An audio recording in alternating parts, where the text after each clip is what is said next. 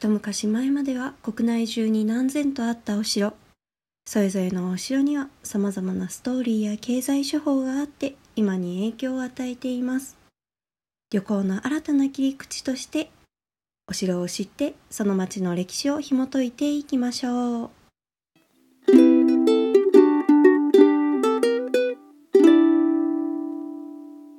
こんにちは。古典ラジオで織田信長編が始まりましたね。皆さん楽しんで聞かれていますか？今回はですねちょっとお城の話をする前にこの織田信長編を聞いていて気づいたことがあるので先に修正させてください。これまで私は土地の地に頭と書いて地頭と呼ばれる人たちをですね地頭とか地頭とかって言ってたと思うんですよね。で古典ラジオを聞いていてそれに違和感を覚えて詳しく調べてみたところ全然読み方で意味が違ってくることを知りましてこれは修正せねばというところで先にこのようなお話させていただきましたもう歴史に詳しい方からしたら当たり前だよって思われていたかもしれませんがもう私は本当この「塩ラジオ」が自分のインプットの場になっているのでもう本当文知打点が多くて申し訳ないです。都度こういったあの気づいた点がありましたらあの修正させていただきたいと思います。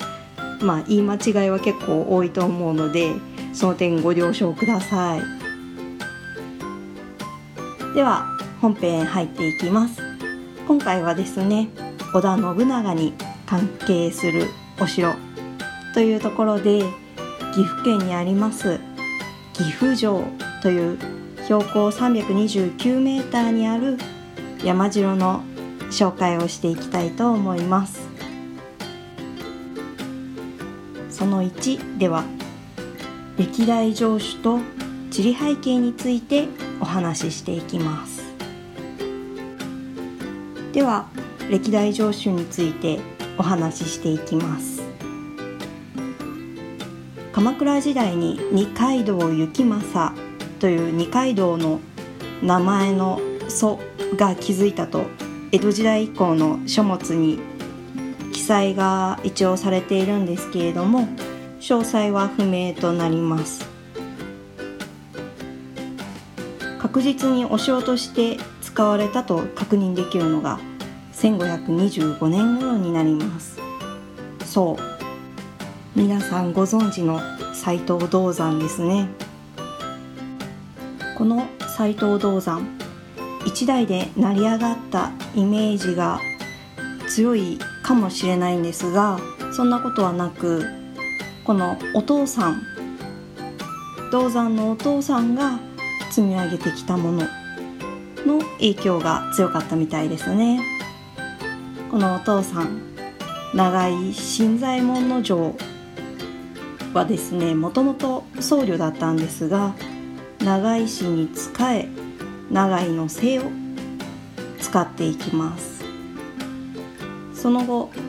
長井市や斎藤市を抑えていったのがその子供銅山というわけです。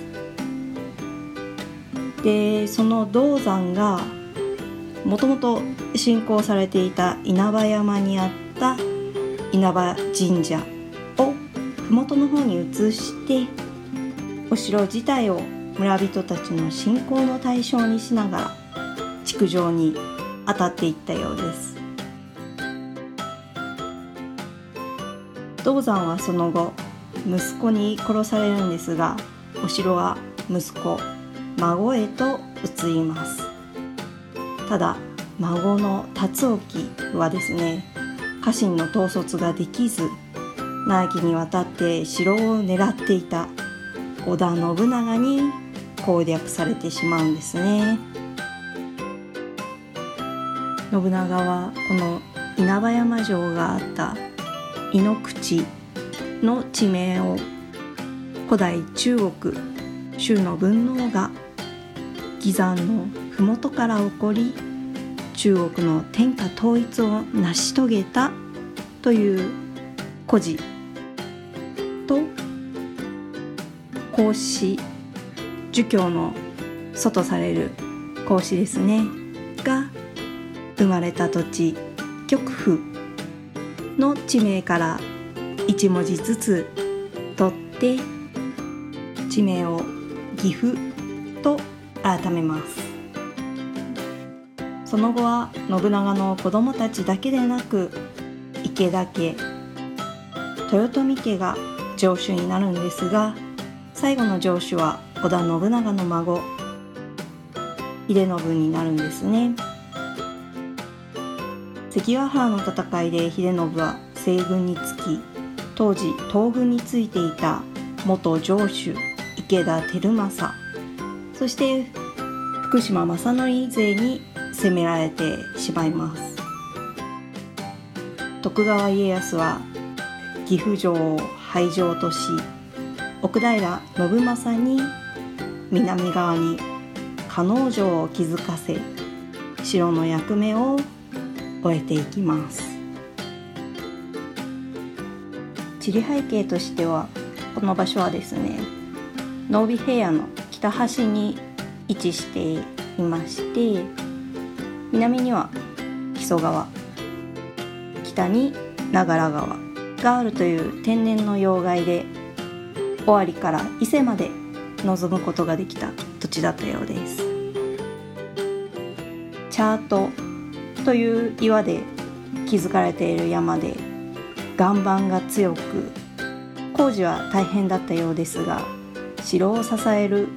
という点では最適な場所だったようですね。で東海道や東山道が通っていて交通の要所でもありましたでは次回はそんな信長のお城遍歴について語っていこうかなと思ってますありがとうございました。